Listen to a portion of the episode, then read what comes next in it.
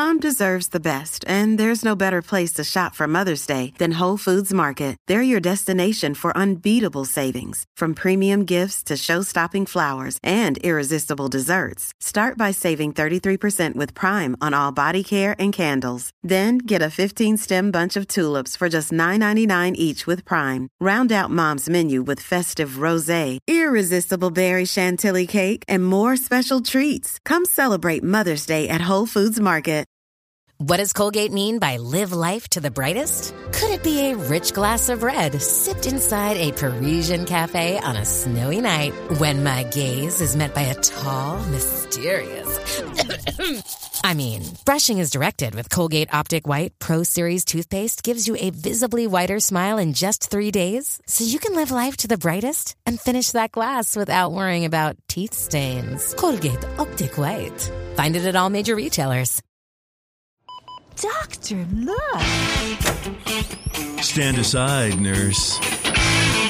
I'm Dr. Homebrew. Stand clear. Oh.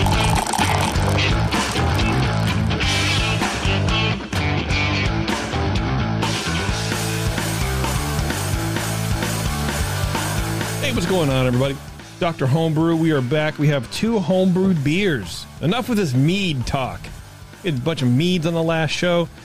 Let's get back to grain-based, home-brewed, I don't know, whatever. But if you want to be on the show, like all good home brewers should, they should email brian@thebrewingnetwork.com, and you'll be speaking with Mr. Brian Cooper, who is Grandmaster BJCP judge, and so you can bombard him with any sort of spam. If you want to sign him up for weird emailing lists or whatever, please feel free to do that. But also, if you want to be on the show, email brian@thebrewingnetwork.com, and he'll get you booked on the show. Send us a couple beers. It's easy process, painless, I promise. And or if you're in the Bay Area, we can maybe figure out a way to get beers delivered. I don't know, whatever you want to do. We'll meet you somewhere. But yeah, come on the show, and we'll hang out. We'll drink your beers, and we'll judge them. And it'll be a good time. Something really tough to dig through and long and wordy. I had you on mute, Cooper. So I didn't mean. I forgot that Jason's beer was blocking me. So repeat. I was going to say too, though, if you want to email me, you can also email me on the BJCP page. You can find me as one of the officers. I'm the West Coast representative. So if you live in California, Nevada, or Hawaii, you can email me and send me any issues or questions you have about the Beer Judge Certification Program. We're going to be meeting at NHC in Pittsburgh next month, starting less than a month from now, and have actual real meetings and stuff there, and talk about things the BJCP is doing, and so we're trying to work on making some improvements. And I really like to listen to our members and on that side of things too, and really our heart's in the right place. I admit it's a slow moving ship, but we do want the best for it. And we're working to make incremental improvements on that side of things too. So, we can talk about a lot of different things. That sounds beautiful, dude. I wasn't paying attention. I was playing with my light. Sorry. Okay. Yeah. That's so good. Say that again. I'm kidding. Complain about the BJCP. I'm kidding. Man. It's a slow moving ship. Yeah. Something blah, blah, yada, yada, yada. I don't know. Whatever's going on. Whatever's happening. But you know what's not a slow-moving ship is the way to clean and sanitize your home brewing equipment. And I don't know what that segue was about, but 5starchemicals.com. That is what cleaning and sanitizing is all about. I just used them again when I brewed recently last month, and it was a dream. It's easy. It's always super easy with 5 Star. You go to 5starchemicals.com and learn about the best ways to clean and sanitize your equipment, especially that nasty-ass fermenter you got. We all got one, where the valve is like, I don't know, man, maybe like the spigot. It's fine. Everything's fine. It's never fine. Take that dumb thing apart, fucking clean it, let it soak in some PBW, even overnight if you want, whatever you want to do. Yeah, there you go. That's it. I agree. 5starchemicals.com. I need to take apart my spigot and really. You got to, baby. Do some work on it. Yeah. Because I'm sure that's gnarly in there. Absolutely. Absolutely. And you know what also, even on... your ball valves on your pumps, even though you think it sees hot side action, the butterfly valves are the best, but the ball valves, it's a cup you don't always get every single side of that ball valve. So you take those ball valves apart too, rinse them in PBW. Don't just run it through the PBW, or don't just run it through the ball valves. Take the things apart. Do some maintenance on this stuff. Trust me, you'll find little boogers. You will always find shit. How do you feel about like homebrew scale heat exchangers? Oh, God. Man, at Morbier, we tried not selling them for a long time because it's like, no, these can't be cleaned. And even the manufacturer, like the first people were like, no, these are made for like cruise ships to cool their water down quickly. They're not made to pass like solids through because they get stuck in the things. But yeah, nobody listened, and here we are. So if you took one of those things and sliced them in half with a hacksaw, you saw what was inside. I bet you'd be astounded. Oh yeah, it's like they're honeycombs, and so like they come together at 45s or 90, not 90s, 45s or less. You know what I mean? They're you can shove a dental pick in there and it'll get stuck in there. They're bad. It's bad. Yeah. Since this was the pros use, homebrewers want it too. Just like the conical fermenters on a homebrew scale. From what I understand, when I was taking classes in Davis, Charlie Bamforth and Michael Lewis, they're like conicals on a giant, massive commercial scale. You get that turnover that it keeps the beer circulating. It flows down and up the sides. But on a homebrew scale, it's too small to really, really do that. I mean, it's nice because you can take the yeast out the bottom and stuff, but there's minor benefits. But, having a really nice conical isn't much better than just having a glass fermenter or whatever shape fermenter, Yeah, as far as like cooler fermentation. Yeah, they do look cooler and they're easy to use. And if you drop it, it's not going to explode and slice an artery. That's true. Never use a glass. I always use the brew haulers and Yeah, it's I like the conicals because you can cool it and whatever, and you can dump it, and I like all the valves and all that kind of stuff. But as far as like fermentation science, it's probably not the best. It's way better than kegs. People are still trying to use like 5-gallon kegs to ferment. It's like those don't. No, man, honey, baby, don't do that. Whatever. I remember when the plate chillers first hit the market, probably like 2010-ish, 2008-ish, something like that. Yeah. And thinking, oh, hell no. There's no way I was ever going to do it because you either have to take the whole thing apart every time. There you go. Or there are people that were like, oh, yeah, there you go. Where you got to put it in the oven. Like some people are standby. And I guess that's the one point about like you talk about 5-star and like you can't sanitize shit. Well, maybe if you've baked it and there's no bacteria left. That's exactly right. And I remember that's Jason, what do you do with your plate chiller? You just held up, was it a Blickman one? No, this is a Duda Diesel. Okay. And how do you sanitize that bad boy? So what I do is I got a small micron mesh filter that I put on the outlet of it and flush a whole bunch of water through it. While I'm cleaning my fermenters to capture all the particles in it. And then I'll back flush it out, do the same thing, catch all the particles. Then I'll run PBW through it, and then another hot water rinse, and then star sand. Okay. And when you catch in the particles, do you find a lot of smeg coming out of there? Not real. Most of what I find coming out is like grain husk. Okay. Interesting. All right. But that's what you have to do. I mean, Jason's doing it right. And for listeners at home, if you're going to use a plate chiller, like any tool, it's a tool, and you have to understand what its limitations are and what its maintenance requirements are. And if you think you can just plate chill and then just like, oh, I'm tired, I'm going to put it away, and then just maybe run a little PBW through it and then use it next time, you're going to be having a bad time. Yeah. You've got to understand what's happening there. And to use a plate chiller at a homebrew level, or even at a commercial level, you've got to clean that thing real good, multiple steps like Jason just talked about. And you've got to be on it pretty quick. You can't be lazy like me. It's like, oh, I'm done homebrewing. I'm going to go sleep and watch some TV. Or yeah, exactly. I want to spend some time with my kids or I want to do whatever. No. Yeah.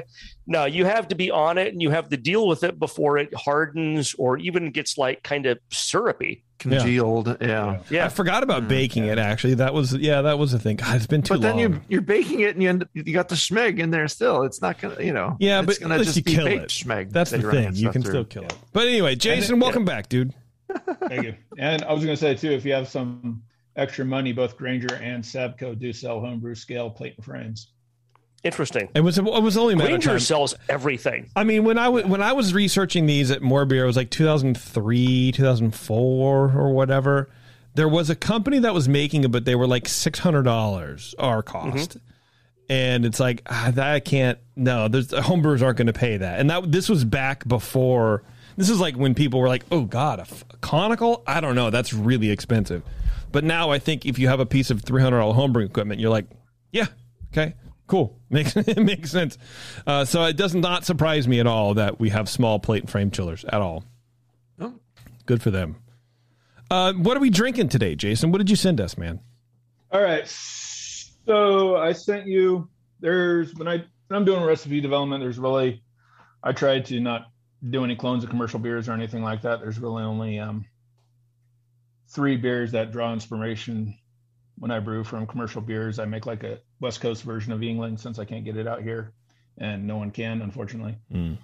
Rogue used to make a maple bacon beer that they did in collaboration with Voodoo Donuts, I really loved. Yeah, I remember that. Like one batch of it. Yeah. So I kind of made a version of that, but made it a rye IPA. And then this beer is a smoked Belgian IPA. It originally started out as somewhat of my attempt to clone Raging Bitch. Flying Dog, okay, yeah. Yeah, so, and it's also kind of reminiscent of the Stone's Belco and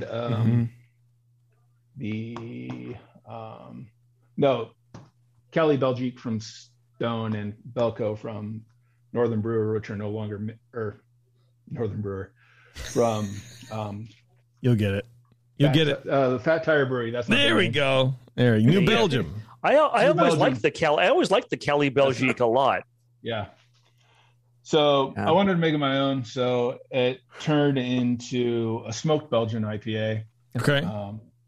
Kind of with a little bit of a throwback to the Raging Bitch, and this is. I've been working on this recipe for maybe 8-10 years or so.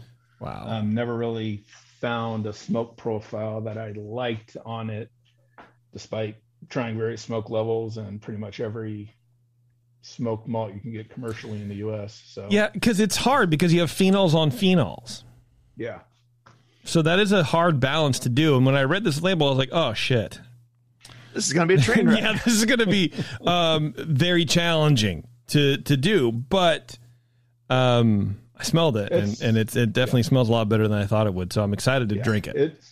It's almost there. I'm maybe a batch or two away, I think, from getting it down. But what do you need from us? Do you want help coasting that last 20% or just general feedback about your general direction or just nothing? You're just hanging out. Yeah, both. Just how to get that final way to what's going to make it, an awesome beer. And, general feedback on the flavor profile and sensory and everything. Okay. All right. I think we can do that. Cooper, why don't you dive in first, brother? All right. I'm pouring it. It's a little bit cold right now because I just took it out 10 minutes ago. So it might take a little more effort to get this out. I'll warm it with my hands as much as I can. But I warmed it to a good judging temperature the other night when I prejudged this. So in the nose, I get a pleasant combination of subtle smoke with prominent hop aromas and Belgianese character all coming through. The hops are citrusy and tropical, nice and, high, in combination with the other things, they'd have to be fairly high to come through where they are. It's got a light kind of white pepper like phenol that comes through. You can really smell that alongside the smoke phenols, but it's mellow. It's not too much. It's just it's cleanly fermented. I'm not getting any DMS or diacetyl. Then the overall phenol level is kind of medium low. It's not too intense or sharp, which I like. So gave it 8 out of 12 for aroma. Sorry, appearance wise, it's pretty, really pretty, brilliantly clear, gold colored beer, nice white head. Starts medium, sticks around very well. Mostly finer bubbles. I couldn't complain about the appearance at all. 3 points for appearance. Getting into the flavor, it's a pleasant medium-low smoked malt up front, alongside a medium-low bitterness and a medium-high hop component. Again, citrusy. I got a little floral in the flavor and some tropical. Moderately dry finish.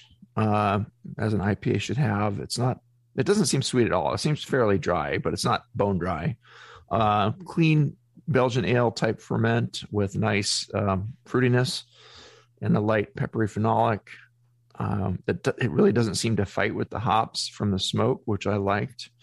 Nothing is too much here, but it's all kind of in balance. And I can tell you're trying to dial something in here. It's really this. I can tell this is a tricky balancing act. I landed a 14 out of 20 on the flavor. Mouthfeel wise, medium light bodied. It's got a medium carbonation. It's nice that there's no astringency here. There's I got just a touch of alcohol warmth. Not any kind of creamy quality to it. It's smooth though for a rich, big smoky creation here. Kind of where it should be for an IPA. 4 out of 5. Overall impression, everything plays pretty nicely together here. And so I would never think that concocting such a combination would yield something palatable and fun. This beer achieves that. Hops came through quite nicely. And I'm a kind of person who likes a lot of hops when I'm getting an IPA. I want to have a lot of hops and notice that. And I do. So definitely good hop selections. And somehow the fruitiness also melds with the fruity aspect of the hops too, which I like. The malt quality is very subdued. You're not getting a big malty sweetness or any kind of caramelly character in here. And I like that for the IPA, the Belgian IPA style too.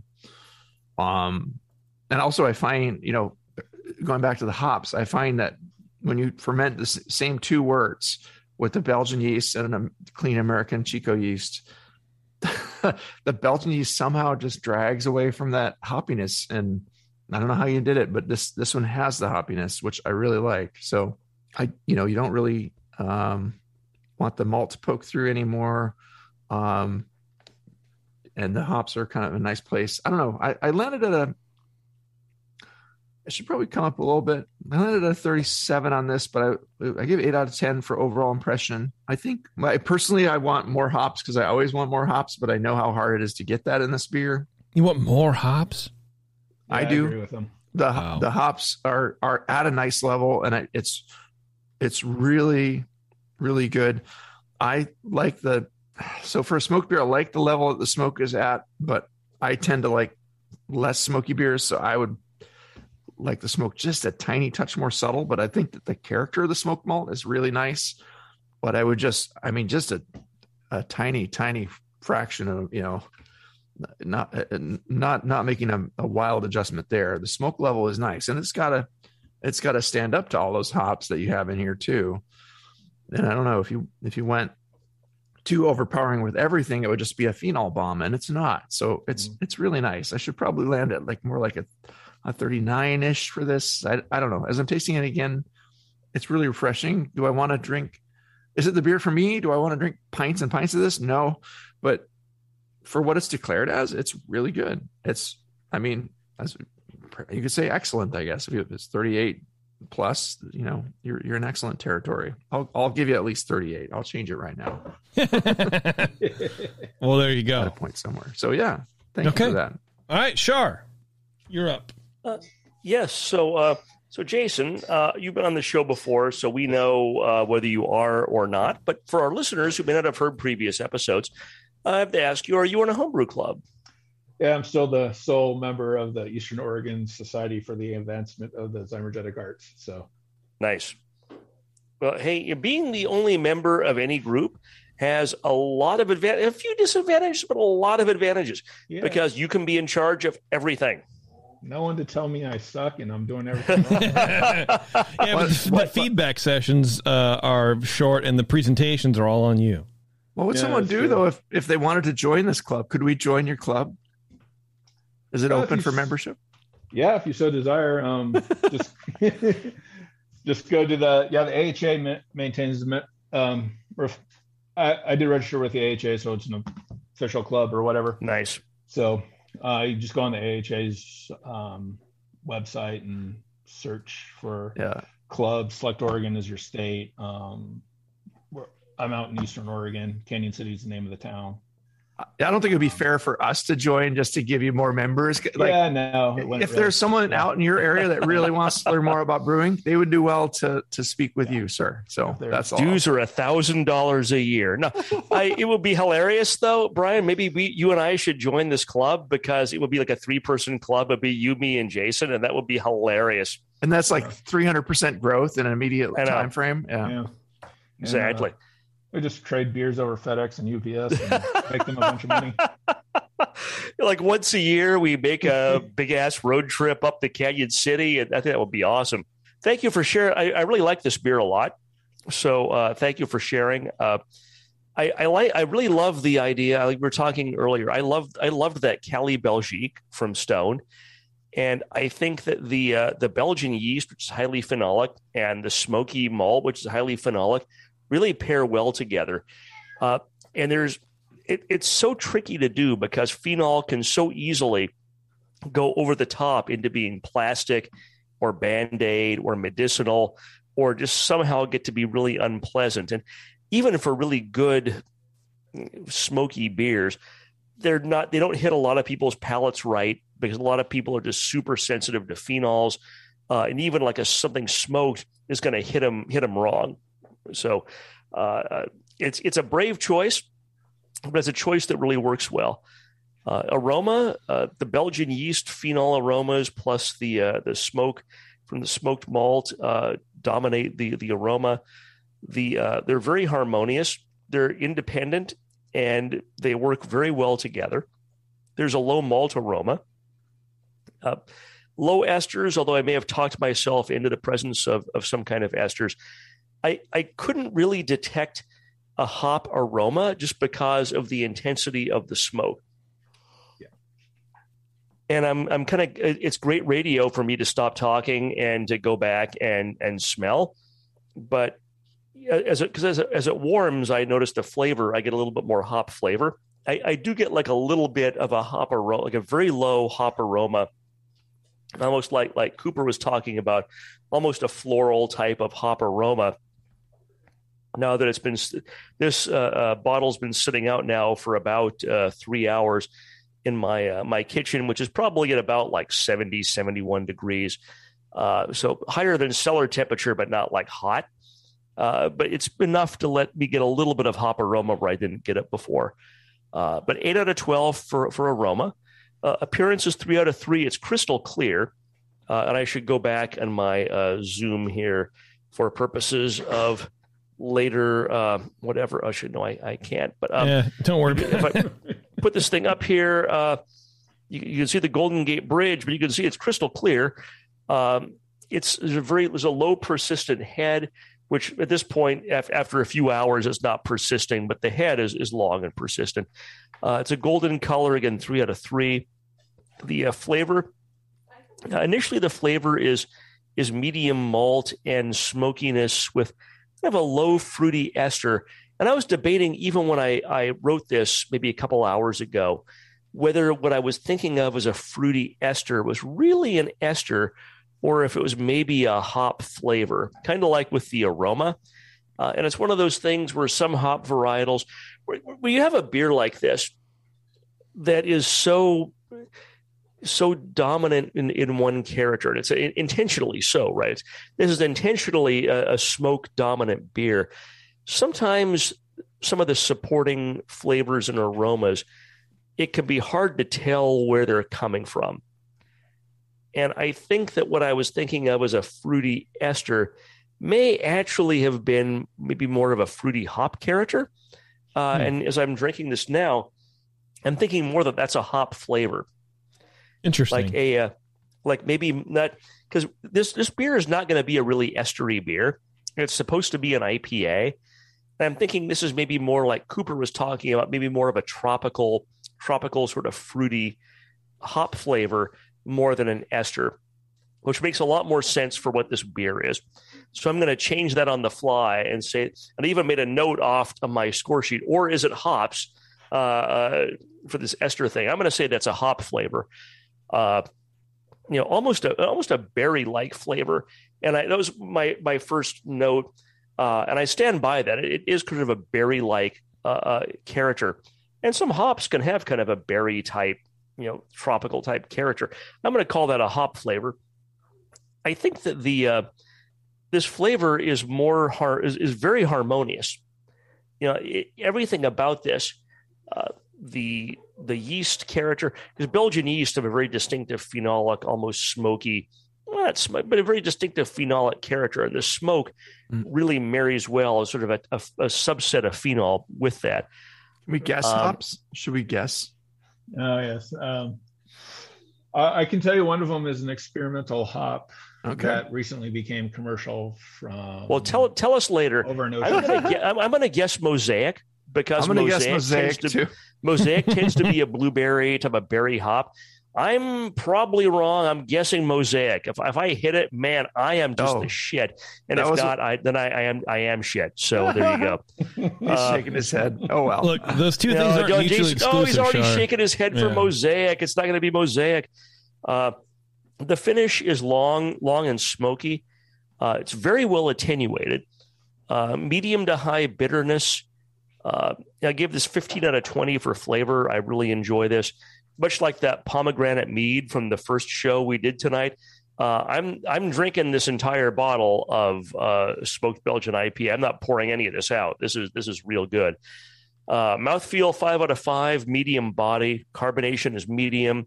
There's a low warming.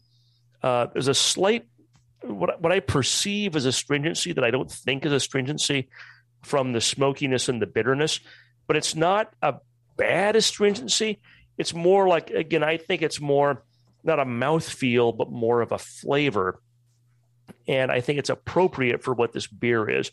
So I'm not knocking any points off, and I'm giving this a 5 out of 5 for mouthfeel. I would call it just like that, the lightly ashy quality that you get from any smoked phenolic. They're just kind of like a little tongue, leatheriness or something. That's really correct. Leathery, but something like that. It's totally correct. I mean, you're not going to give a Schlenkerla Rauch beer a 3 out of 5. I mean, when it's the defining beer for smoke beer, it's a 50-pointer. You're not going to knock that off for having a slight, perceived astringency, quote unquote, when that's the nature of that style of beer, right? So that's I kind of note that, but it's, to me, that's totally what this beer is part and parcel of what this beer is about. Overall impression, 8 out of 10 for a total score of 39. I gave a total score, JP.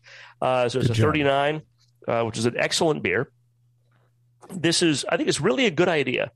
Matching, sometimes when you're coming up with something creative, you match things that are different together to create a balance. Sometimes you match like with like, kind of like with this beer, because they're different kinds of phenol, and they're going to meld well together.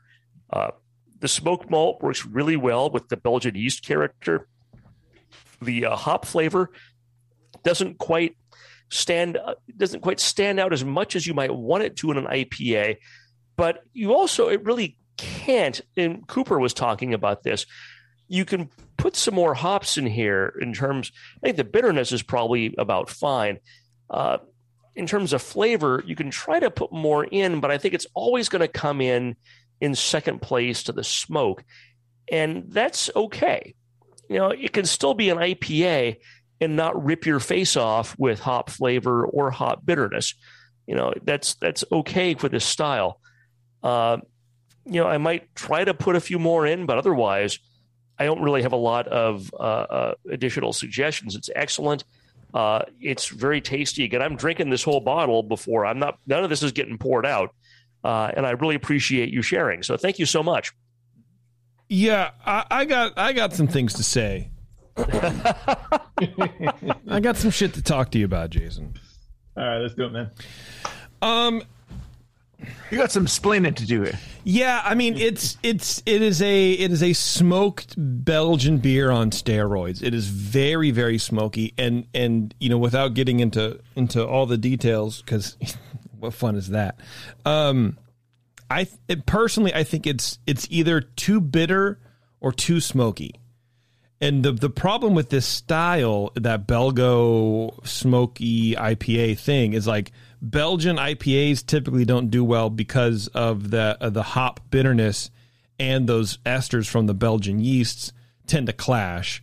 But then you add smoke on top of that, like hoppy, smoky beers tend to not really do very well because of that same thing too. So you have the phenols, yeah. The phenols. So you have hops and the phenols from the yeast, which clash, and then you have the phenols from the smoke, which clash with both of those other items. So you have like a trifecta of things that don't necessarily traditionally work well. I think you are on a path to what you want to drink, and that's the important thing. Let's just not forget about that at all. But for me personally, I think it's too bitter and it's too smoky. And if you're like me, I mean, being a home brewer, you know, we sort of want to just put more shit in it, and like, oh, well, maybe if I fix it, I can up this if I reduce this or whatever. I think on both the hops and the yeast, or the hops and the smoke, I think you need to come back. I think you need to dial back on both of those. Because it's too, I think it's too astringent. It's too, not astringent, but it's too biting. It's too aggressive for me personally. And if you like it, then whatever. But for me, it's, and then that smoke is, Cooper, I think you were saying like you don't get the ashy quality that you can with smoke beer. I definitely get that. Oh, I got a little bit of ash, yeah. And I don't like that in smoke beers. I like a sort of more soft, rounder, sweeter smoke. So that you've ever had that's my suggestion. The Schlenkerla Helles, that's a really nice example of a smoke beer where the base style and the smoke level and quality are just balanced. I agree. Like, however, you can taste Helles, you can taste smoke, and it's light, and it's right. It works. And in here, I can taste smoke, and I get hop bitterness, and then somewhere underneath that third is malt. And I don't think that should be the case. So you're saying that you just think that this beer is a bad idea. I'm trying to say that in a nice way, even though it's almost JP like you don't care for IPA. Well, but it's not that. And wait till he hears the ABV. Shit. Well, 12.3. What I'd be interested in trying is the base beer also. I know it's impossible to do necessarily, but like I wonder if just the base beer in and of itself is too bitter for me. And that's why it's not meshing. And again, it could be just me. And if you like it, do, you know, whatever. Yeah, but I think it's too. I would probably start with, and I'd be interested to see to hear about your path with this after we get your recipe about how you've dialed the smoke in, if you're increasing it or decreasing it. I think if you just pull the smoke back 20% and went with everything the same, I think I would have a much better time with it, which is really all that mattered. Yeah. But anyway, go ahead, Jason. I kind of do agree that that's a little bit too smoky. It's like I know JP's probably had the guard because he interviewed him on the session, but it's kind of like their beers with the sourness, but with smoke. You know, you have to have a half a pint for it to dull your taste receptors. Yeah, right. Well, like a Schlenkerla, which is the style defining beer. I love Schlenkerla, but I've got to drink one pint of that before my palate readjusts, and I really enjoy the second pint, if you know what I'm saying. Yeah. Yep.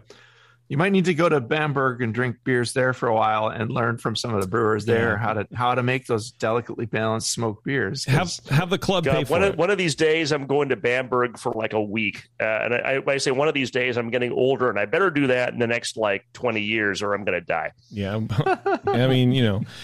Anyway, Jason, what? Let's hit your recipe real fast. All right. So we'll Let's start with the malt. So 5% Gladfield Manuka smoked malt, which is hell of expensive in the U.S. because no. Wait, back up. You are saying words that I don't understand at all. What is Gladfield Manuka smoke malt? So Gladfield's a maltster over in New Zealand. They sell on a limited basis here in the U.S. to commercial brewers. If you want any of their malt at a homebrew scale, you got to order it from Australia. Wow. So turns out 5 kilos costs more than a 50-pound bag of base malt. Jesus Christ. What kind of wood, what kind of smoke is that? Do you know what kind of wood they smoke that over? Manuka. Okay. I didn't know that was a wood. That's the second part of my not understanding what's happening. Like so this is a very unique sort of Australian wood then. Puts the New Zealand in Manuka.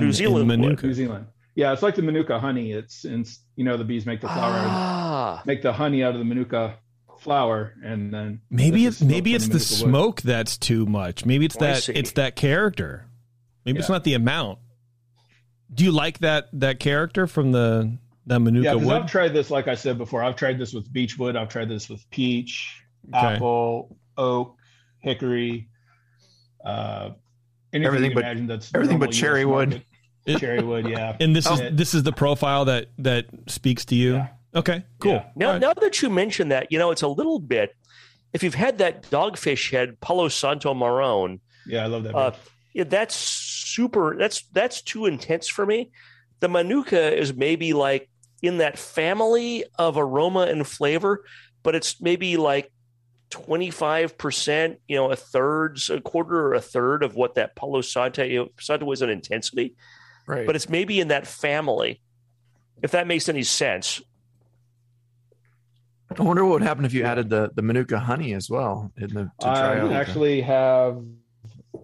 have a plan to make a honey brown out of smoked honey brown out of Manuka honey and the Manuka smoked. That's for another episode. Please send some of that into us. That'll be freaking awesome. I will love that. I definitely will. So for the rest of the recipe, like I said, the 5% of the Manuka smoked malt, the rest is just base malt. Huh. And then we got some advanced hop products. So I used a 10 mil hop shot at 60 minutes. Then I got 45 IBUs. Do you know what variety of hops that is, or if that's just a hop shot, like they don't give you a variety? It's from Yakima Valley hops. They just listed as a CTZ extract. Okay, gotcha. Yeah. Just gets you your bitterness. Yeah. Gotcha. So then 45 IBUs of Chinook at 60 minutes. Wow. And then 28 IBU of Eclipse at 40 minutes. Wow. Oh, okay. And then, the Duvel yeast, Belgian Golden Strong. Oh, good choice. Wow. I wonder what would happen. You said we'd be surprised about your ABV. What did you say? What did you estimate? Did you measure or estimate your ABV? And what was it? 9.1. It doesn't taste like it. So it's a double IPA then, essentially. Yeah, basically. Yeah. And that was definitely intentional. Let me bring up my session notes. I'll give you the exact numbers. Now I know why you're in a one-man homebrew club. Now you can't get kicked out for bringing this in. It's a Belgian beer. You got to have a little alcohol in there. Sure. 1081 was the OG. Wow. And 1013 was the final. Trying to abuse our livers here without us knowing it. That's wild. Well, I'm drinking sake because I'm out of that stuff. All right. I wonder what would happen if you mixed the Belgian yeast. It did a dual yeast fermentation, mixed the Belgian yeast with a more neutral, like London or a Chico super yeast. Yeah, just something more neutral to kind of dull the effect of how, not necessarily just to dry it out more, but to dull the effect of the Belgian-y aspect of it, which pulls away from the hops to me. And the smoke is already fighting with the hops a little bit, but it's in a way they're fairly harmonious and getting there. But dialing back the smoke, maybe 20%, like JP said, maybe even more, maybe even cut it in half. I don't know. I don't know that I would want to dial back the smoke. I love the intensity of the smoke in this. if you're going to make a smoked beer, I think you just own it and make it a smoked beer. No. And I really liked the level of smoke in this. Well, make two versions, like make a 10 gallon batch and pull off the wort, 5 gallons of the wort, and then steep another, a couple % of the smoke malt in the second half, and then ferment them out and enter them both in competitions and see what wins. I don't know. That's a good point. And send them both to Dr. Homebrew. Big one for me and one for JP. Yeah, you gotta we'll make see the beers which one scores better. Specifically dialed into each particular tastes. And then, I'm just saying, but it's a good point because the smoke and phenol is so divisive, right? And it's one of those things that everyone's got their own threshold for what they think is good versus what they think is, band-aidy or medicinal or not so good. And it would be fascinating to, if you did that, or if someone were to do that and send in a couple of different smoked beers that we could judge kind of back to back, for example, to see like what everyone's perception of that would be, because once you're in this kind of territory, it's very divisive, and what kind of scores you get in competition start to reflect people's personal palates more than what the objective guidelines are, just because of how that's going to hit everyone's palate. But, or even the order of the judging, because you are in a flight of 10 smoked beers and you get hit by one that's just massive, and then you taste one that's lighter. It's like, oh, that one's better, but it may not really be better. It's just you got blown away by one, and then it's like, oh, I detect it less here. It's I think hard. That might have happened in tonight's show, for example. Because I'm trying to go slightly less smoky and more dank on the hop profile with this. So then maybe don't back off the smoke, but maybe 10 or 20% then on that malt. And that sounds like it'll save you like a ton of money if it's as expensive as you say. Back off like 20%. I don't know.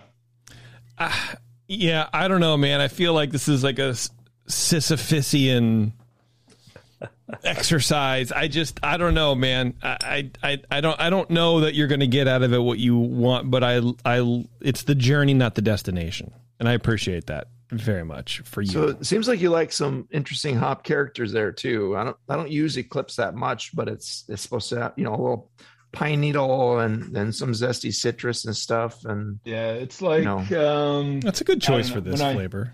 When I opened the package of it, it kind of smelled like it's the best way to describe the scent off of it was like super concentrated Chinook kind of. Right, big grapefruity, pungent, very dank, very dank. Yeah, resin. Sounds good. I think it's a good choice. Anything else? Anything else to approach either on Justin's side or Jason's side or our side, or are we done?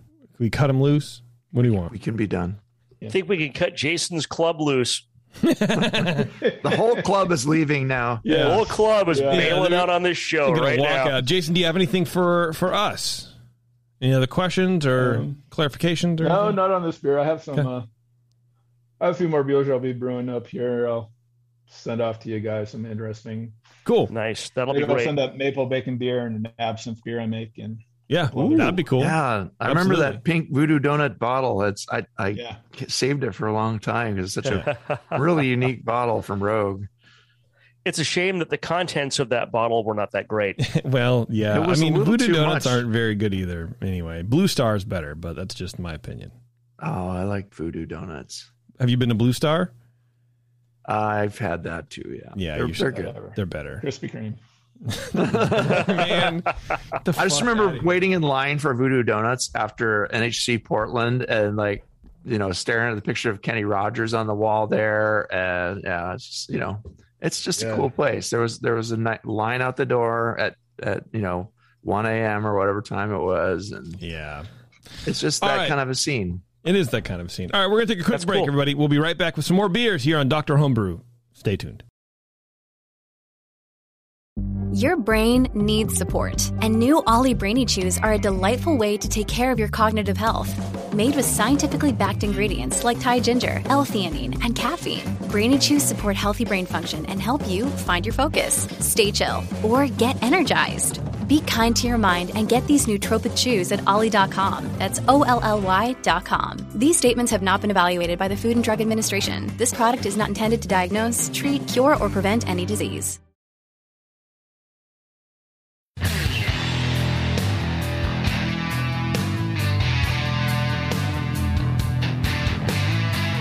Now, back to the examination. All right, thanks for hanging around, everybody. We are joined with Sean. Sean, welcome back to the show, my dude. Thank you for having me again. Of course, man. Yeah. Welcome back. Thanks for sending in some more beers. So last time you had the salted caramel porter, I believe it was? Yeah, that's correct. What do you have for us this time? This is... smoked cherry porter.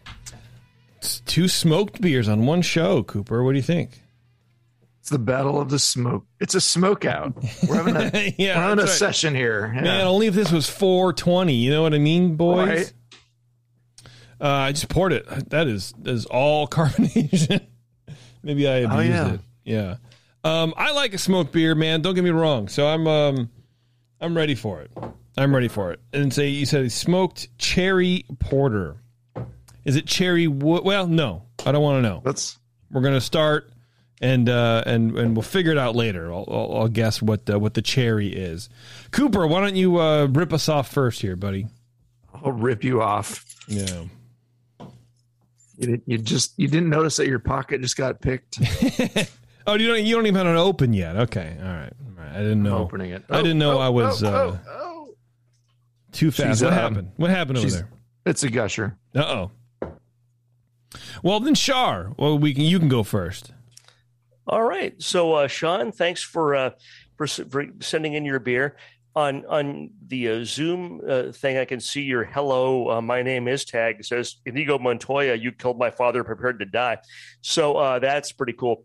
Are you in a homebrew club?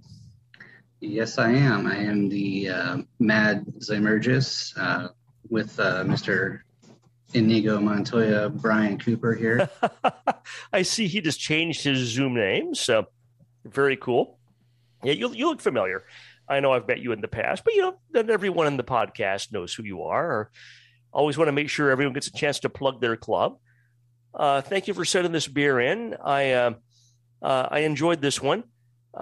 Brian just kind of, we alluded to this just a second ago, if not outright said this.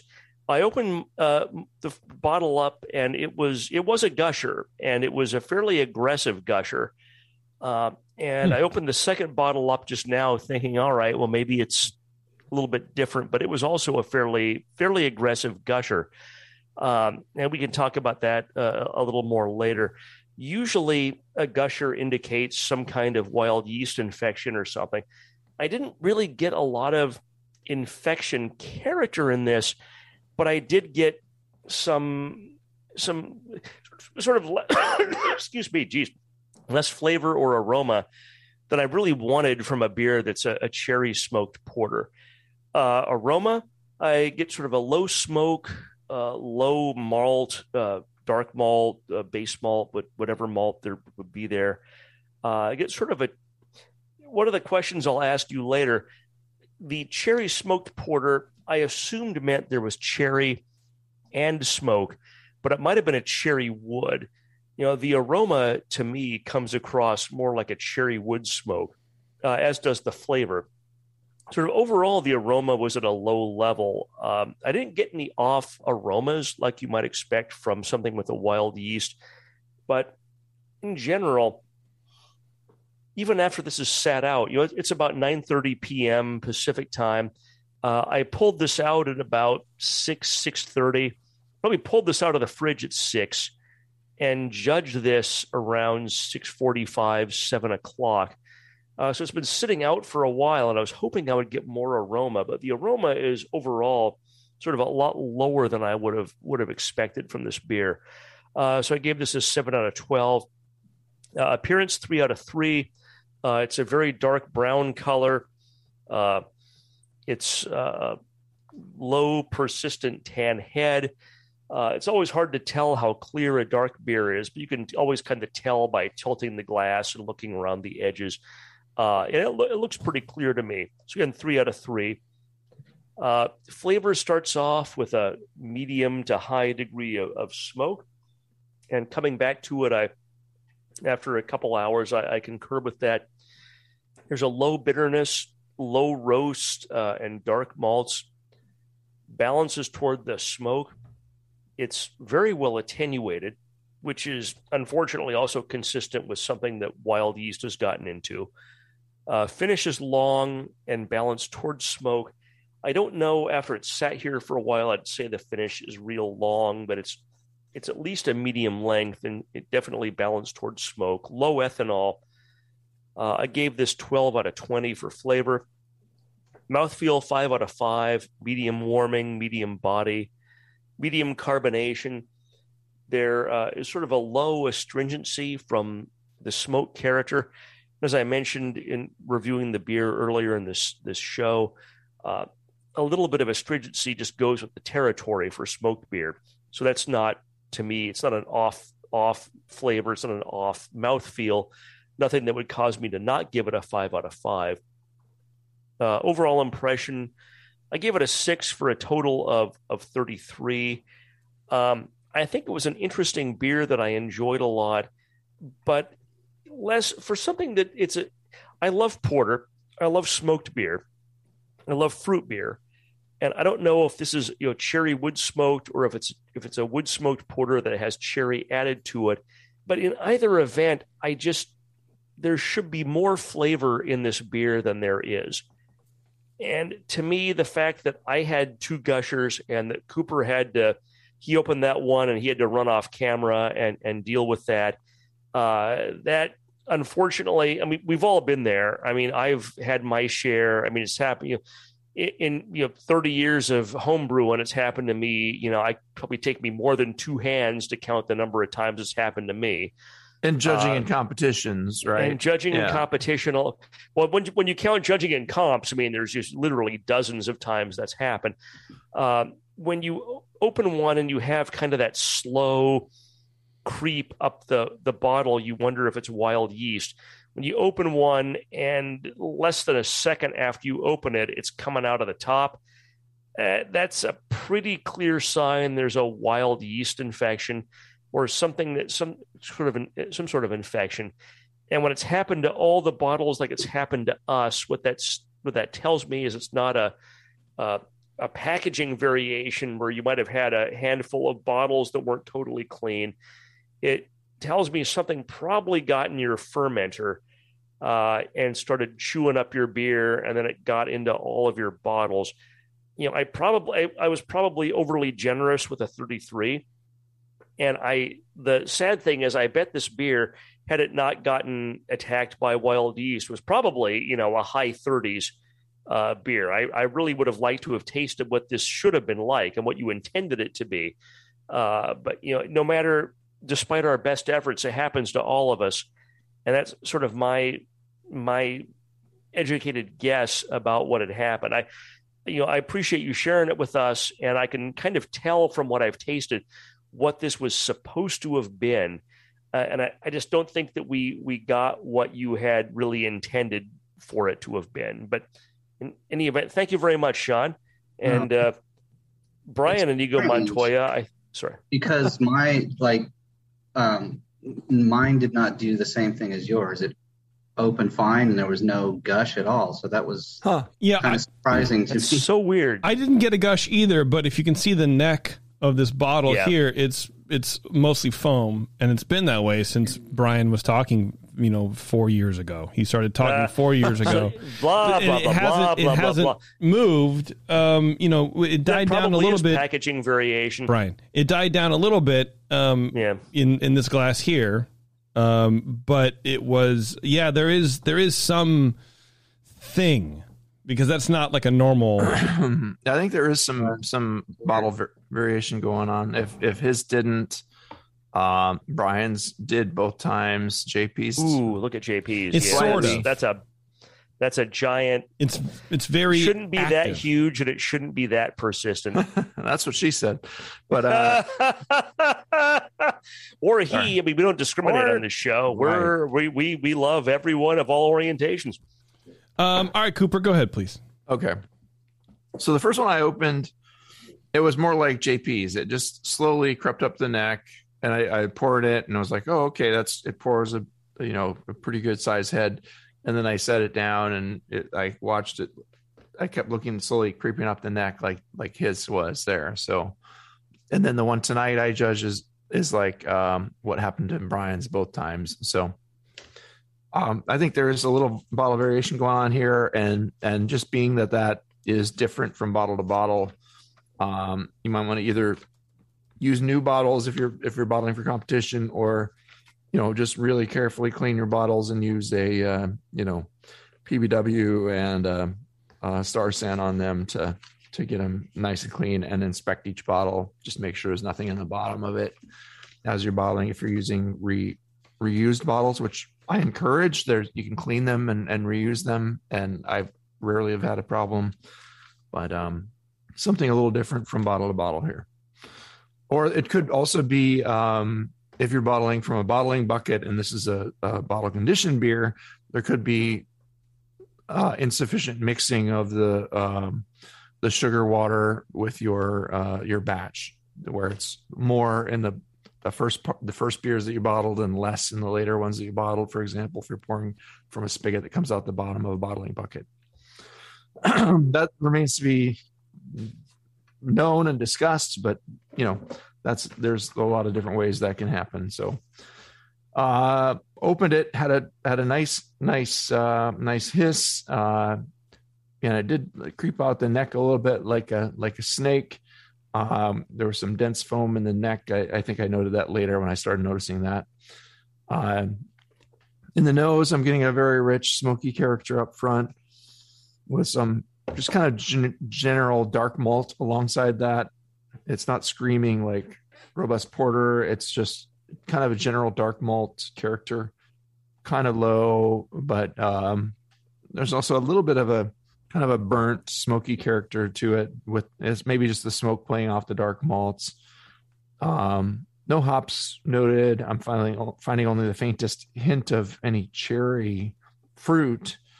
There are some fruit esters underneath from the yeast that are fine, but I'm not really smelling a lot of cherry, and I just tasted it there too. But and we'll get into that flavor. There's not a whole lot of cherry in the flavor either. Appearance-wise, it's a rich black color, virtually opaque, with hints of clear reddish highlights only at the very corners. They start out with a dense mousse-like tan head. In the first sample, it persisted pretty well, but in this one that gushed a little more, it fell flat pretty quickly. I noticed that difference as well. 2 out of 3 for appearance, just for that aspect. In the flavor, the smoked malt character is high, but it becomes complemented by other flavors here. There's some, a little, I would say kind of a bittersweet, dark baker's chocolate kind of character to it. There's a medium light sweetness in there that kind of plays off it in kind of a nice way. No real hops, just a low hop bitterness, but the impression of bitterness coming from those darkest malts and a little bit of smoke. Now, this is funny, too, because I was telling Sean on the break, I judged this beer first the other night before the Belgian IPA, because I just wanted the hoppy beer after the dark one for some reason. Right. And like, so I think I had the opposite effect of Brian, where like, this one was the first smoky beer I had, and I was like, wow, that's really smoky. And then I tasted the other one. I was like, wow, that's not as smoky. But tonight I'm having the reverse effect. Like that first, the Belgian IPA, the smoked Belgian IPA was pretty smoky. And this one to me, just perception-wise right now, I'm recognizing it as not as smoky, but I'm realizing that it's just my perceptions and the ordering of the beers, which is messing with my head a little bit and throwing things off. But I thought, wow, this is overly smoky and intense. And anytime you get a judging order where you have a pretty intense beer as the first beer in your flight, it's not always going to do so well. But whether it's high alcohol, something that's just really richly malty, and you're just not ready for that, your first beer of the flight, and you judge it's like, wow, something's really poking out really strongly here. And then you get to the next beer, that stuff kind of mellows out. And as you're going through a set of beers in a certain style, sometimes that can happen. It's like in competition, like, and as an entrant, you can't control the order that things go when you're in a competition, but it's just, it's the luck of the draw. You just get what you get. And right. If the beer is really good, it should stand up on its own, and still, like, the really good beer should pass through, with a really well-balanced beers should make it when you have three judges that know what they're doing at a table.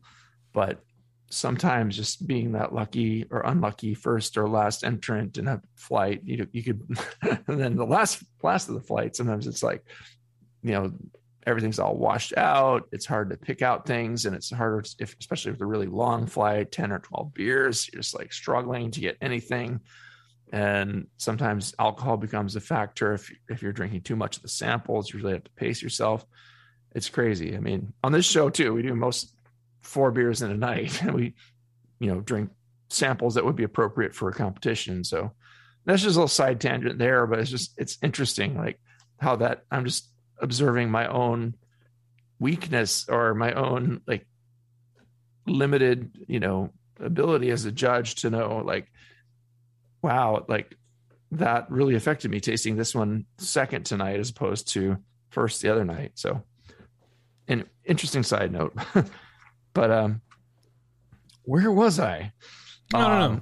About to give it a score, yeah, I think. Chocolate malt. The cherry is just very low in here, and that's the same. I never got a whole lot of cherry out of here, so I was left wondering, like Brian was, whether there's a cherry wood smoke malt in the beer, and it's just called a cherry smoked cherry porter. I don't know, but it's just, if there is any cherry fruit, it's really buried under all the other elements there. The beer is balanced with the smoke. It has a pretty dry finish. You know, that's kind of where it's at in the flavor. Mouthfeel wise, medium full bodied. I think there's a fullness that comes from just the smokiness and the richness of it, but it's not super heavy. It's more medium, I guess. And it's, you know, somewhat creamy despite all that's going on here. The high carbonation, there's no obvious astringency here, but it still has a fairly aggressive attack from all the smoked malts. Not getting any alcohol warmth that's noticeable. So overall, yes, coming back to the aroma at the end, is still pretty smoky, but as you go along, the smoke kind of goes less. And but there's something that it's, I think what's going on is that the porter aspect of it is just not shining through quite enough for the style, whether it's the smoke fighting with that or something else that's coming up, or wild yeast like Brian mentioned. I don't know, but something is like dulling the dark malt aspect of this beer that's making it just seem like generic dark malt and not like rich, you know, somewhat roasty or just toasted chocolatey rich, you know, dark malt. The complexity is just kind of missing almost. So, yeah. Or just buried perhaps, but I mean, the style itself seems pretty nice from what I can tell. And it seems, you know, like it was good ingredients used and not too bad at brewing practices. It could be either bottling or, as Brian said, maybe something got loose in the ferment there. It's hard to tell, but if you find a, you know, maybe dialing back the smoke a bit and bringing up the porter aspects, like bringing up especially the cherry, if there's cherry declared, if you want to declare cherry as a fruit, you're going to bring that up. And I think that would be interesting with this. I think that I wanted to taste cherry and I just really didn't get much at all, or if any. So let that special ingredient shine through if it's declared, and just keep trying this. It's an interesting idea for a beer. It's another one where there's a lot going on, but you could find a balance that would work for this. I just don't think this one does. I landed at a 27 on the beer, and I think it's good. It's drinkable. It's smooth for a smoked beer, and also a dark beer, which could fight with the smoke a bit. So, but yeah, something is not quite letting that the dark, the porter-like characters shine through for me. So that's where I'm at with it. But I'd love to hear JP's impressions of this beer next. Oh wow, look at that!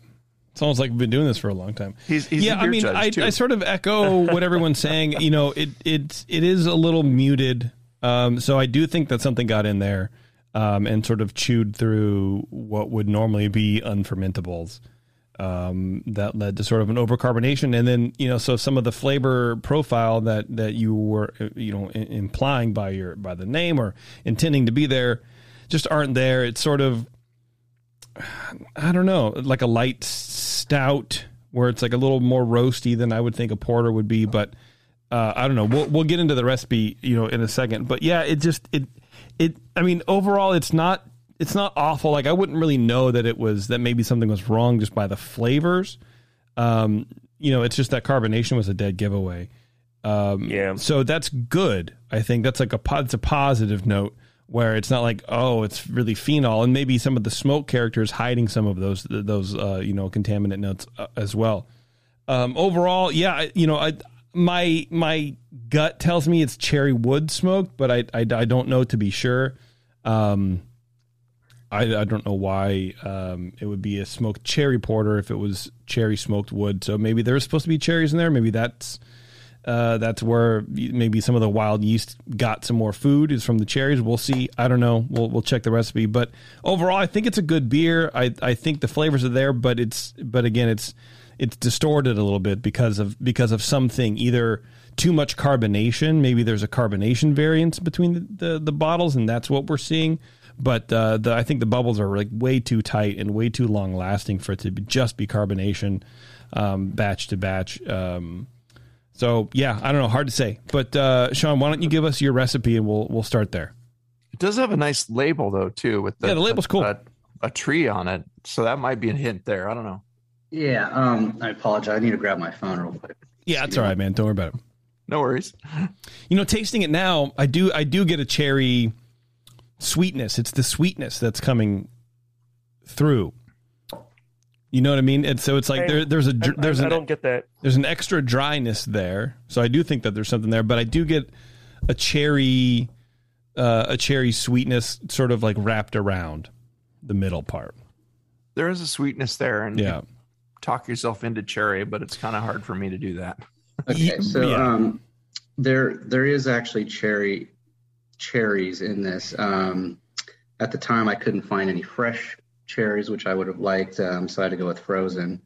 And they're actually smoked with cherry wood on my grill, so I smoked the cherries on the grill, but I didn't realize how much smoke flavor would come through on that. And so at first it was very prominent. Almost. Okay, so this is blowing my mind. It's a smoked cherry porter. Yes, it's actually smoked cherries. Fascinating. So the malt is not smoked. Only the cherries were smoked.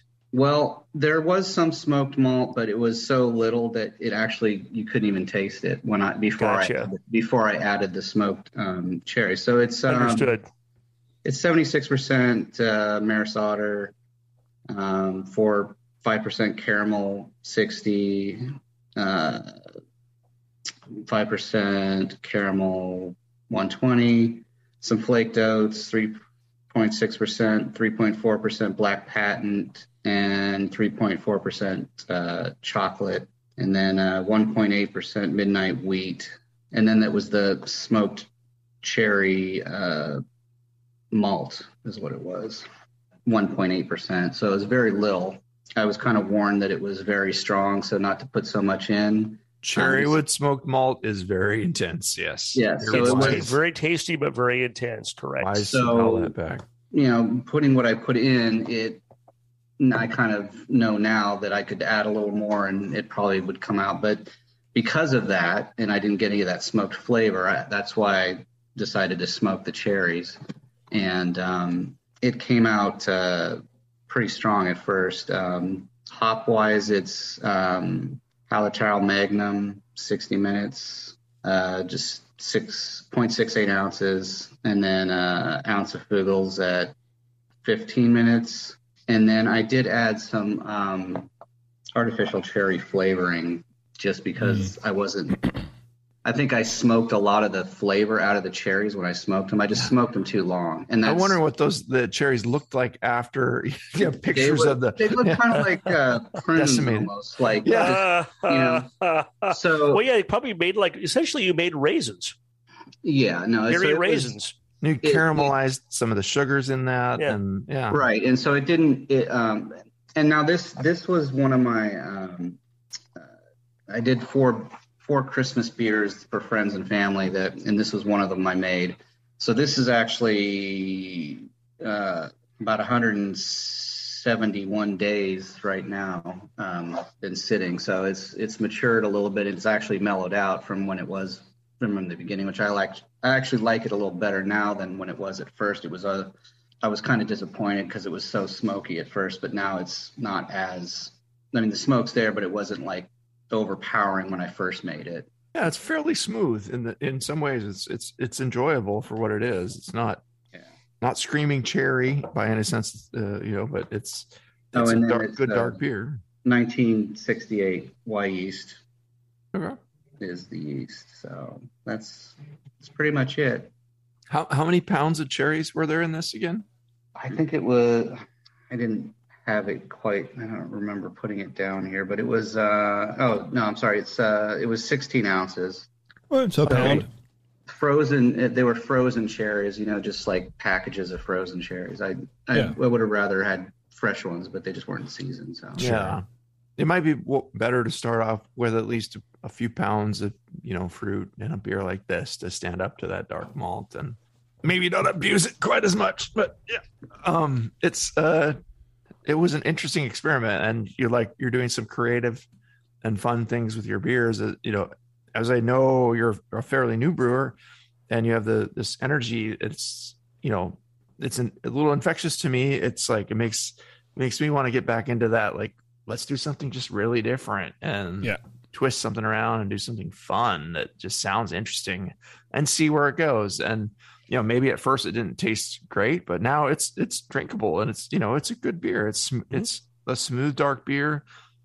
Would I enter it in a competition as a cherry smoked porter? No, but I don't know that it entered in a competition, but you can drink it and enjoy it. But in all honesty, this was my least favorite beer that I brewed out of everything I've done. It was the one beer that I brewed, and I was actually kind of like the first beer I was disappointed in. It just didn't do what I was hoping for. And I like you said, it's drinkable and like it's not dumper, but it was like the one I was just like, all right, I tried. You know what, man? I really respect the creativity of smoking the cherries. And that's one of the great things about home brewing, right? Is you can do stuff. I was expecting like a smoked malt, something, but it would never have occurred to me to do that. And that's genius. And that's a really fun thing to play with. Just smoke the fruit itself. And that's just super cool. Yeah. And sometimes you try those experiments and they don't quite end up the way you want, but that's okay because you have fun doing it and you're playing with things and you can either go further down that rabbit hole and fine tune that, or say, you know what, that was fun to try. I'm not going to do it again. Either way, it's your choice and it's fine. And that's one of the great things about homebrewing. It's just the experimenting and the trying new stuff and just playing around with things that nobody would do at a commercial level. Cause no one at like a brew pub or tap room or something is going to go out and take like a literal ton of cherries and smoke them. Right. And you recognize too that you needed to add a little more cherry flavor, and you tried to get a little more in there with the extract. Exactly. The thing was, I smoked them for like an hour, so it was like, it was way too long, and it was experimental. I didn't know. I was just like, that's how I smoke a lot of my stuff, and it turns out fine. But when it comes to like putting it in a beer, and you want that cherry flavor, I kind of smoked the cherry flavor out of it, so to speak. Yeah. Right. Yeah. Are you going to do it again, do you think, that way? I might. And if I did, I would probably only do it for like 10 minutes or something to try and, get a little bit of that infusion in there, but then to try and not dry them out and keep that that play, and probably do a little bit more too than. Yeah, because I mean, I also wonder what it's doing for you, the smoking the cherries versus just adding smoke malt and cherries. I wonder if there's a big enough difference to like warrant, you know, potentially drying them out or whatever. No, and I agree with that. I mean, it's just something that it's cool. It's convenient. Fun. And it's easy for me to do. Yeah. Like you said, like on a commercial level, it's like, yeah, no, you're not doing that. But, you know, just something where I have the time to actually try it. You know, I was like, I'm just like, why not? So yeah, I definitely want to encourage you to keep, you know, doing creative stuff like that. I, you know, and this is the thing, like sometimes like we sort of try to help people fine tune processes without actually knowing if that's something that they give a shit about. You know what I mean? In my head, I'm exactly. like, I don't know if the juice is worth a squeeze to do this. You could probably get a better flavor profile doing it just the, you know, traditional way. But that's why we homebrew. It's that fun, creative outlet to let us smoke cherries and put them in a beer. Like, who does that? And that's maybe the first time I've heard the word, someone use the phrase, the juice is worth the squeeze. Yeah. It actually makes sense and is appropriate for what is happening in the conversation. Right. I mean, it's like telling an artist who like has a technique where they just splatter paint against the canvas. It's like, maybe you could just actually just use the paintbrush on the canvas, or, you know. Yeah. Have you tried connecting the splatter dots? Have you tried doing that? Maybe try Have that. You tried feeding the tuna feeding the mayonnaise to the tuna. That's right. Sean, do you have any questions for these guys? You know, not really. This was just for me. This was an experimental beer. A process, like I was just trying to put something together and see what it worked, and you know, and I can be honest with myself, and you know, like I'm not 100% satisfied with how this turned out, and I'm okay with that, because you know, I learned, and there you go. Going forward, you know, will I do it again? Who knows? If I do, it definitely won't be as long as I did, and I'll learn from how I did that. And is it all in bottles? It's all in bottles. Yeah. It's all in bottles. Because if this was in a keg, you could probably add some more cherry flavoring to it and get something that might play a little bit more, but it's mellowing out, and like, and the bottle conditioning is probably helping it, because it's not oxidized. Yeah. It's not, and it's strange, because like I've tried probably like 10 of these that I have at home, and not one single one has done what yours has done. Like, weird. I know. It's like I was like tripping out when all yours were like foaming up like that. I'm like, that's so weird. I wonder if it's the shipping. Like if there is something in the bottles, I wonder if just the heat caught it and sort of was able to, you know. Well, I don't think that would, because I just drove it 30 seconds down the street to Brian's. Oh, okay. Well, then there you go. There's literally no like. Damn. You know, I mean, they were cold when I brought them over, so I don't know. That's weird. I really put it right in the fridge. Yeah. Remind me, Sean, when did you add the smoked cherries? Was it in the boil or after the boil? No, this was in the secondary. So that may have been 7 days after. That may be what brought something in. I don't think you want to boil the cherries, but where would you add them, Brian? God, it's so hard. I would probably, if I were going to do this, because fruit, especially fruit like that, is so susceptible to bacteria, wild yeast, and stuff getting in. If I were going to smoke the cherries and put them in, I'd smoke them, and I might take them. I wouldn't want to put them in hot. I might try to put them in some sort of sanitized container where I could seal it, and be try to keep some. It's so hard, because you wouldn't want to put them right in, because you don't want to put that hot stuff right into your fermenting beer. But like anything in the air that gets in those smoked cherries, is gonna, even for like an hour or two while it's cooling. Well, it's warm. That's the perfect time for bacteria and yeast to start multiplying. And unless maybe I sprayed them with some star sand, and put them in a Ziploc bag and tried to force some air out of it. And then, an hour or two later, dumped them in. I know I'm just kind of making stuff up on the fly for how to try to keep wild yeast and bacteria out. I suspect that's where they came from. Yeah, well, normally what I do is, this was kind of a rush job because I did 4 beers in like 15 days or something like that. This was all for, because I had to have it all for Christmas. So I made them all. And so it's kind of rushing. But normally what I do for fruit is I put them in a vacuum seal bag. Yeah. I freeze them.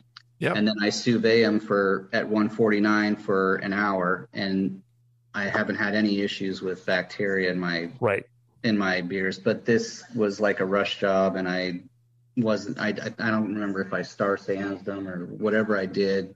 It wasn't my normal process of. Your normal process is a really good process, and I would, if you did this again, I would do that with the smoked cherries. Because to me, that's like that time frame between the time you're done smoking and the time they cool off and go in the secondary. Just going from primary to secondary is a risk factor for adding wild yeast or bacteria. Yeah. And then you add some fruit that you've smoked, which means, and it's at a that warm temperature, and yeast and bacteria like that. What temperature was this? The smoking at, I wonder, what was it? 275, probably somewhere in that range. Yeah, I mean, that should kill any wild yeast. But they're going to cool down though, Coop. And that kind of, my thinking, Brian, is not during the smoking, because that's going to kill stuff, but the time between the smoking is done and the time they've cooled off enough to go in the secondary, that's where you're going to acquire wild yeast and bacteria. You could add them hot to the secondary. It's not going to make that big a difference. Yeah, I mean, that's a thought. Just put them in, and you'll shock. I mean, part of the point of the secondary is get the yeast out, and it's going to be hot, and it's going to raise the temperature of the secondary. But a little bit, yeah. So in some ways, so what, right? Yeah. Well, you can also cold smoke them too. Yeah. Lower the temperature a little bit. Yeah, honestly, it's almost been 6 months since I brewed this, so it's like I didn't take notes on it. It's like whatever, it's just a thing. I forgot exactly. We've all been there. You're trying to get stuff done. Like you're saying, you're trying to brew a bunch for Christmas. You're in a hurry. You're doing stuff. Yeah. And I bet the others are fantastic, but you're also experimenting, but you just don't have time because it's Christmas. And on top of brewing, you have all the Christmas stuff you do, and you want to do it, and it's fun. But it's that whole Thanksgiving to Christmas time is so busy for everybody. Yeah. What is the Lacquerhead reference? It's Primus song. Okay. Yeah. So a lot of my beers were named after Primus songs. Nice. And that was kind of the theme that we were doing at the time. So cool. Nice. All right, Sean, we'll let you go, man. I appreciate it. I think we've squeezed all the juice out of this fruit. Thanks, Sean. I appreciate it, man. No, thanks again for having me. Cheers. For sure. Thank you. All right, we're going to take a quick break. We'll come right back, wrap this ship up. Hang on, it's Dr. Homebrew. Dr. Homebrew, please report to the ER for code blue. Dr. Homebrew to the ER, please. No, and your tea time has been moved to 2:30.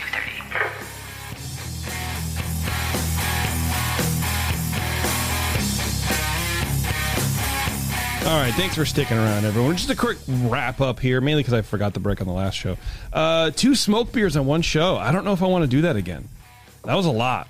That was quite a session there, dude. Yeah, that was a lot of smoke beer. I'm down for doing it again. I'm, I like smoked beer, don't get me wrong, but these were like, whew, I like to challenge my palate, but, sometimes you just want an alien Bud Light instead of this stuff. Anyway, is this when I should? No, it's not, because we had already talked about it before the break to not talk about it. And Cooper knows he's being an asshole. All right, we're out of here, everybody. Thanks a lot for tuning in. I really appreciate it. And until next time, take it easy.